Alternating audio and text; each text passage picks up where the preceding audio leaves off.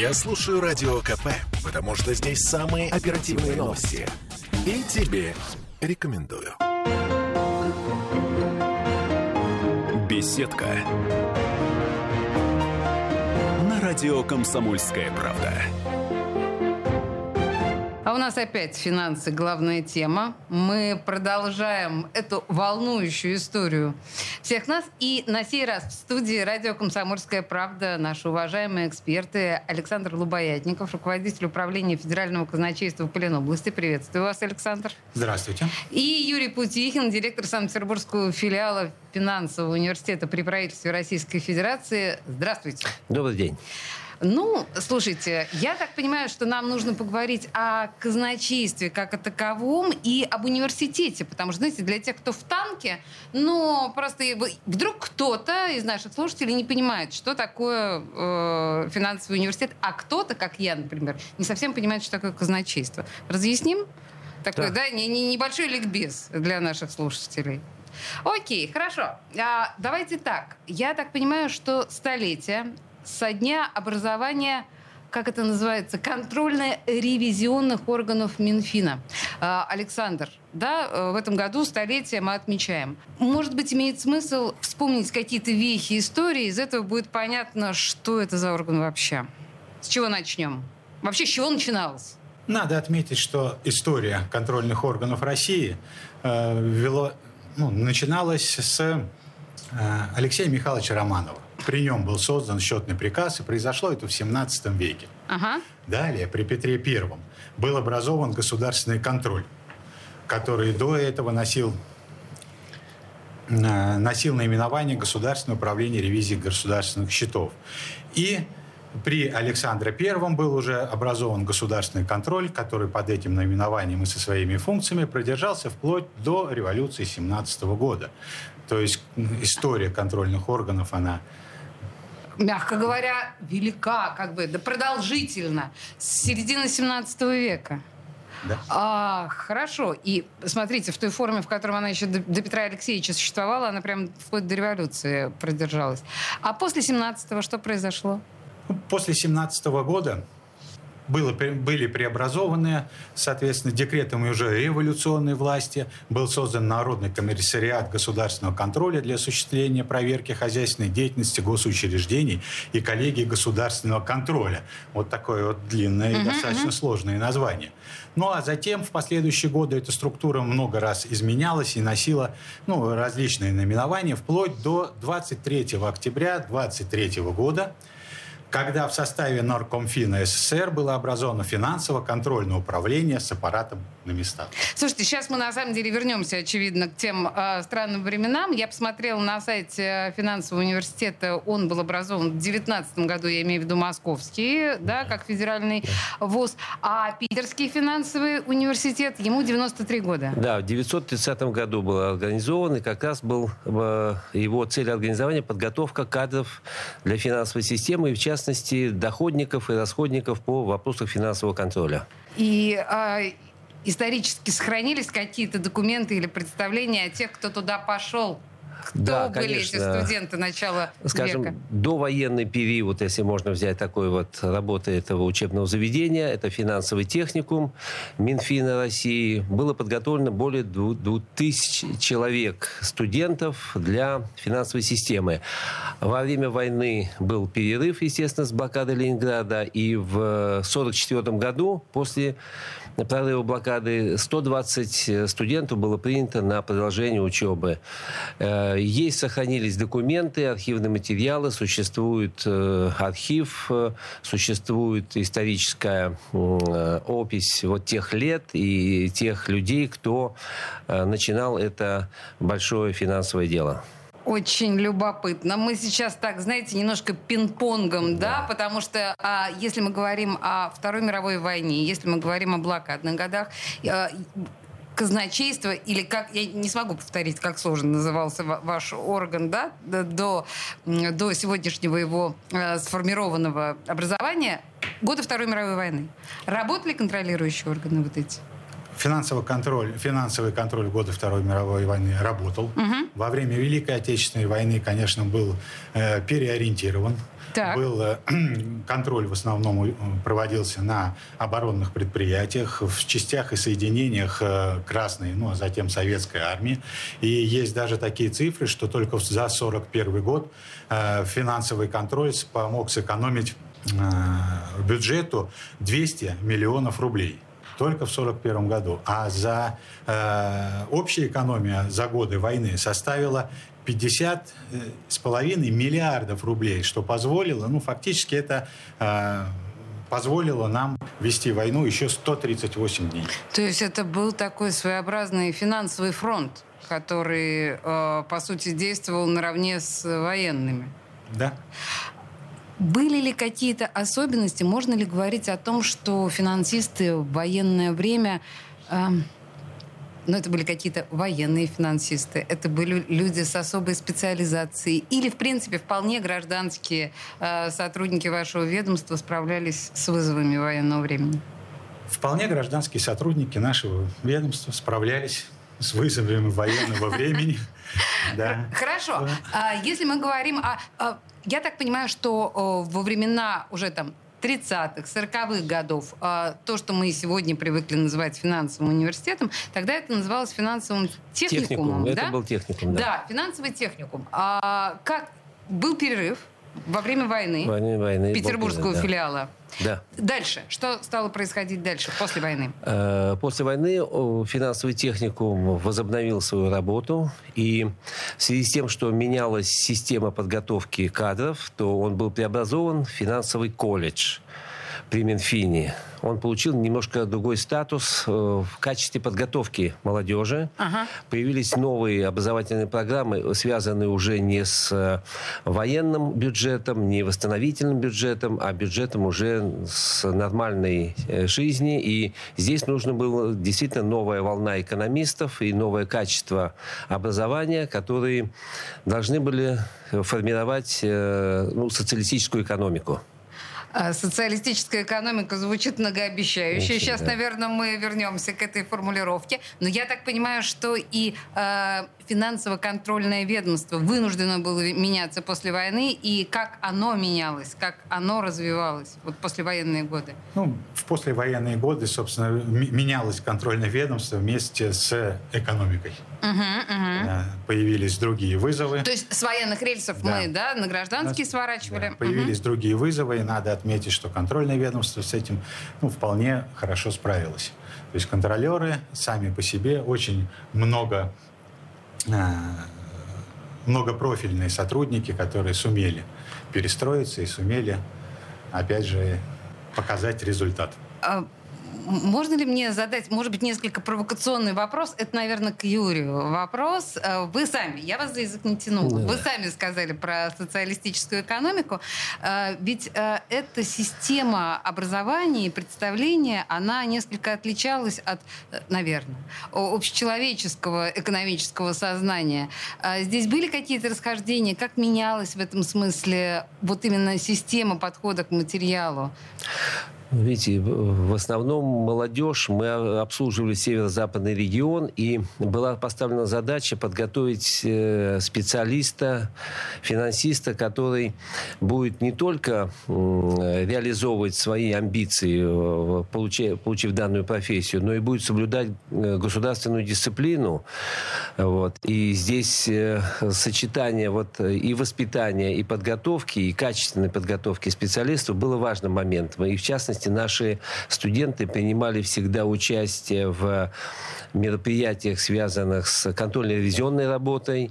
Это по линии МВД, ФСБ, контрольно-ревизионная работа. Вот тогда были органы АБХСС, многие студенты наши, и допричислили очень много доходов в бюджет в результате бесхозяйственности, которая, можно сказать, тогда процветала в советское время.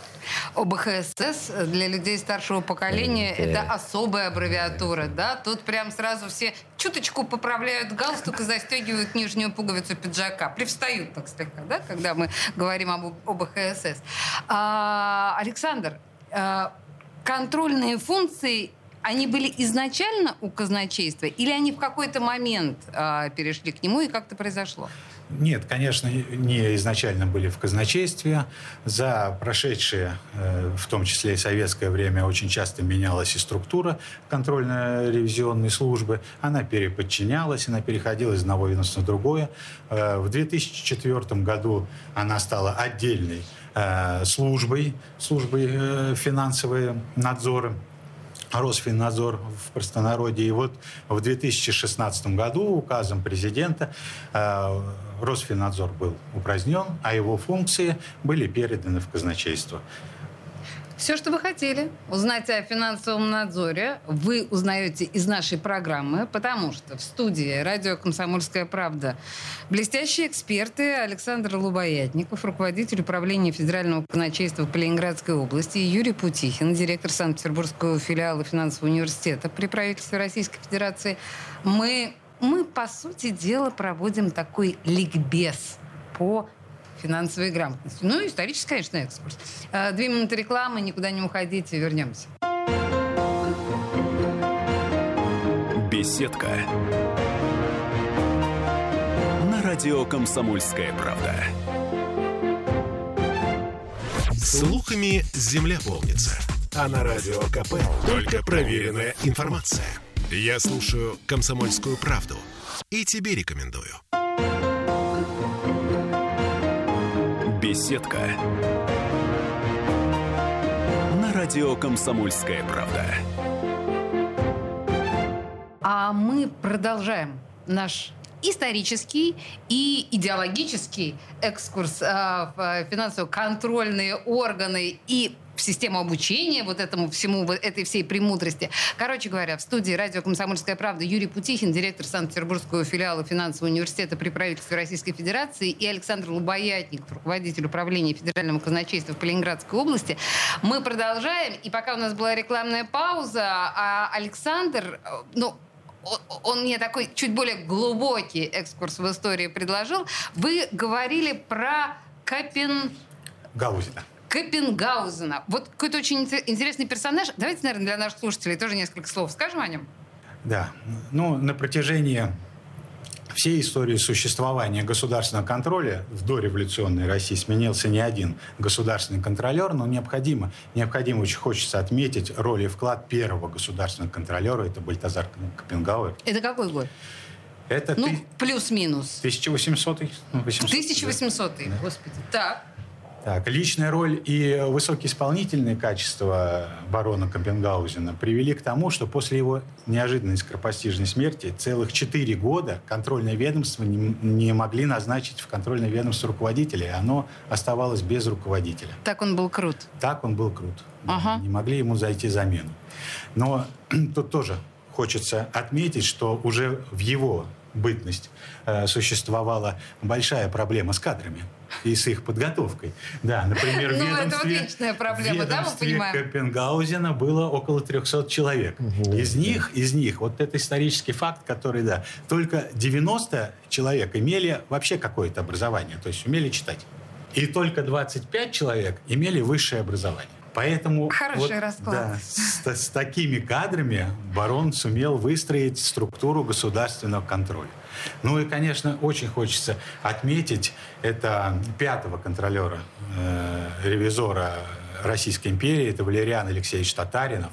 Он был реформатором. И фактически он привел э, ну, структуру государственного контроля к тому виду приблизительно, которая она имеется сейчас. Он все это спустил до мест на территории. И надо отметить, что захоронен он здесь, у нас в Петербурге, на Лазаревском кладбище Александра Невской лавры. Можно посетить его ну, могилу. Вообще, я думаю, что то, что вы рассказываете, это такие очень кинематографические истории. Они очень хорошо бы вошли в сценарий какого-нибудь сериала исторического. Понимаете, как это было бы красиво? И жалко, что этого никто не делает. Извините, я знаете, настоятельно рекомендую, может быть, просто синопсис кинете какого-нибудь сценариста, чтобы он действительно изобразил. Ладно, слушайте, я, с вашего позволения, вернусь к финансовому уни- университету тоже, да? А, мы с вами остановились на УБХСС послевоенных годах. И как менялась дальше система да, университета мы уже подходим, наверное, к застою или, может быть, даже перестройке? Ну да, можно сказать, что застой и перестойка мы тоже это пережили, да. И, ну, главным подготовки ревизоров было глубокое погружение их э, в финансовые проблемы, практическое, так если можно сказать, натаскивание на э, те недостатки, которые возникают в этой работе, и те отклонения, которые э, происходят в реальной хозяйственной практике. И вот задача стояла подготовить не просто ревизора, который приходил и находил недостатки, а подготовить специалиста, который мог не только найти, но и подсказать, как эти э, преодолеть недостатки. И вот эта такая э, работа обеспечивалась нами, что в стенах э, нашего учебного заведения привлекались на работу практики, проводились круглые столы, ревизионная работа, практически вот ревизоры, я знаю, там Апиков был ревизором в Ленинградской области, Ипатов Андрей Иванович, э, Бочаров Владимир Петрович, вот эта плеяда практически не выходили из аудиторий. Они не только делились своим опытом, но и отбирали лучшую молодежь для работы в своих органах. И вот эта практика, когда специалисты практики приходят в учебный процесс, это и позволяет нам сегодня сказать, это и был качественный такой сдвиг, подход подготовки этих э, финансистов. А скажите мне, вот вы э, называете специалиста ревизором, студенты, они сами участвуют в проверках, в ревизиях? Вот в практике у них да. это есть? И с какого момента? Э, практически с первого курса. А, как да? только поступили, mm. мы сразу же направляем на практику. Это есть такое понятие общественная практика, производственная практика, учебная практика. И мы никогда не проводили ее в стенах учебного заведения. Мы все время заключали соответствующие договора с организациями, с э, структурами э, МВД, ФСБ, куда мы направляли для наших студентов для получения определенных знаний. И если говорить сегодня, северо-западный регион практически наполнен нашими выпускниками. Во всех э, органах э, финансовой отрасли существуют наши выпускники. Куда не поедешь, все с благодарностью вспоминают те годы э, учебы и те знания, которые получили. И даже мы конкурировали с э, финансово-экономический университет. Все время говорили, финансово-экономический университет и финансовый техникум, и впоследствии финансовый университет – это э, такие два альма-мата, где идет достойная подготовка. Но всегда финансисты отвечали наш финансовый университет. Слушайте, но ну, мне кажется, что вы даже не совсем, скажу вам честно, конкуренты. У вас все-таки, ну, может, вы да. конкуренты, но у вас просто очень разные тренды, у вас разные цели в конечном итоге. Слушайте, ну хорошо, я, я так понимаю, что студент, который учится на э, ревизора высокого класса, высокого профессионала, мы говорим о том, что да, у него определенные, ну, наверное, существуют некоторые особенности и в его инструментарии там, да, условно говоря. Вот, э, Александр, ну, какие, какой инструментарий существует у ваших профессионалов? Современные контролеры. Какими программами, какими технологиями пользуются? В чем специфика? Ну, специфика современного контролера – это умение пользоваться всем доступным материалом, в том числе и технологическим. Казначейство у нас является оператором множества информационных систем, и, конечно, информация поступает именно оттуда. Перед тем, как выходить э, на контрольное мероприятие, все равно надо будет проанализировать объект контроля, надо э, сделать какие-то предварительные выводы. Вот. Э, непосредственно для контрольной деятельности используется свое программное обеспечение. Uh-huh. Это автоматизированная система АСПМ, АСПМ, в которой реализован весь э, процесс э, контрольной деятельности от момента планирования до момента завершения контрольного мероприятия. Есть доступ у студентов да. вот к, к этой всей технике?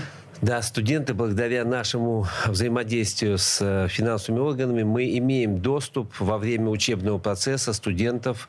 Ну, это частично это демонстрационные версии, частично это рабочие версии с э, закрытым корректировочным циклом, да, но студенты учатся на э, информационных базах реальных э, финансовых процессов. Так, теперь мне интересно еще, знаете, вот о самих студентах. Э, ну, университет э, с 93-летней, я напоминаю, еще раз историей. Да? да? Наш, да. Э, наш филиал петербургский, я имею в виду. Но вообще-то там уже больше века существует. Есть какие-то вот традиции, какая-то преемственность, есть ощущение, что, может быть, кто-то династически от отца к сыну, вот такое есть в вашем университете? Да, если могу сказать, что сегодня уже правнуки у нас некоторых студентов а, да? учатся, даже правнуки, Я, ну, да. Э, практически династия, она существует, но она я бы не сказал, что массовый характер имеет. Это единичные, когда учился, учились родители, затем дети, затем пришли уже внуки и правнуки пришли. Да, так, такое есть. И мы этих студентов поощряем тем, что они получают дополнительную э, стипендию за вот э, развитие этого, этого опыта такого, да, семейного опыта, да. А какие-то особенные, ну, наверное, это вопрос к Юрию, какие-то особенные качества у человека в этой сфере должны быть? Вот какими свойствами должен э, обладать финансовый контролер, ревизор? Ну да, несомненно. Помимо библиотечных знаний, которые, с которым ну, приходят студенты, приходят сотрудники, это, конечно, умение анализировать информацию. Угу. Это умение отстаивать свою точку зрения. Это умение найти Э, ну, именно ту ну, соль в, то, в тех документах, которые, в, которые он рассматривает. И еще необходимо, конечно, отметить о том, что э, все контролеры-ревизоры, они в течение года участвуют во многих, во множестве контрольных мероприятий, которые длятся, которые по, вплоть до месяца. Угу. Таким образом, у контролера-ревизора он все-таки ну, сотрудник, в том числе кочевой надо тоже иметь э, вот, склонность к этому, mm. да, к этому делу. Слушайте, у нас на самом деле 30 секунд. Можно несколько слов? Я не знаю, наверное, да. Юрий. Да, несколько слов людям, которые хотят, может быть, стать а... Ну, хотел бы сказать молодым людям, которые хотят построить траекторию своего образования, то, наверное, нужно серьезно подходить к выбранной профессии. И вот э, финансисты – это благородная профессия, и ее нужно получать соответствующим образом, да, в тех вузах, которые исторически, как бы, да, вот я не рекламирую свой университет, но исторически имеют и материальную базу, и моральные права в подготовке будущего государственного служащего. Юрий Путихин, директор Санкт-Петербургского филиала финансового университета при правительстве Российской Федерации. Также в студии был Александр Лубоятников, руководитель управления федерального казначейства в Ленинградской области. Господа, спасибо большое. Спасибо. Спасибо. Беседка. На радио «Комсомольская правда».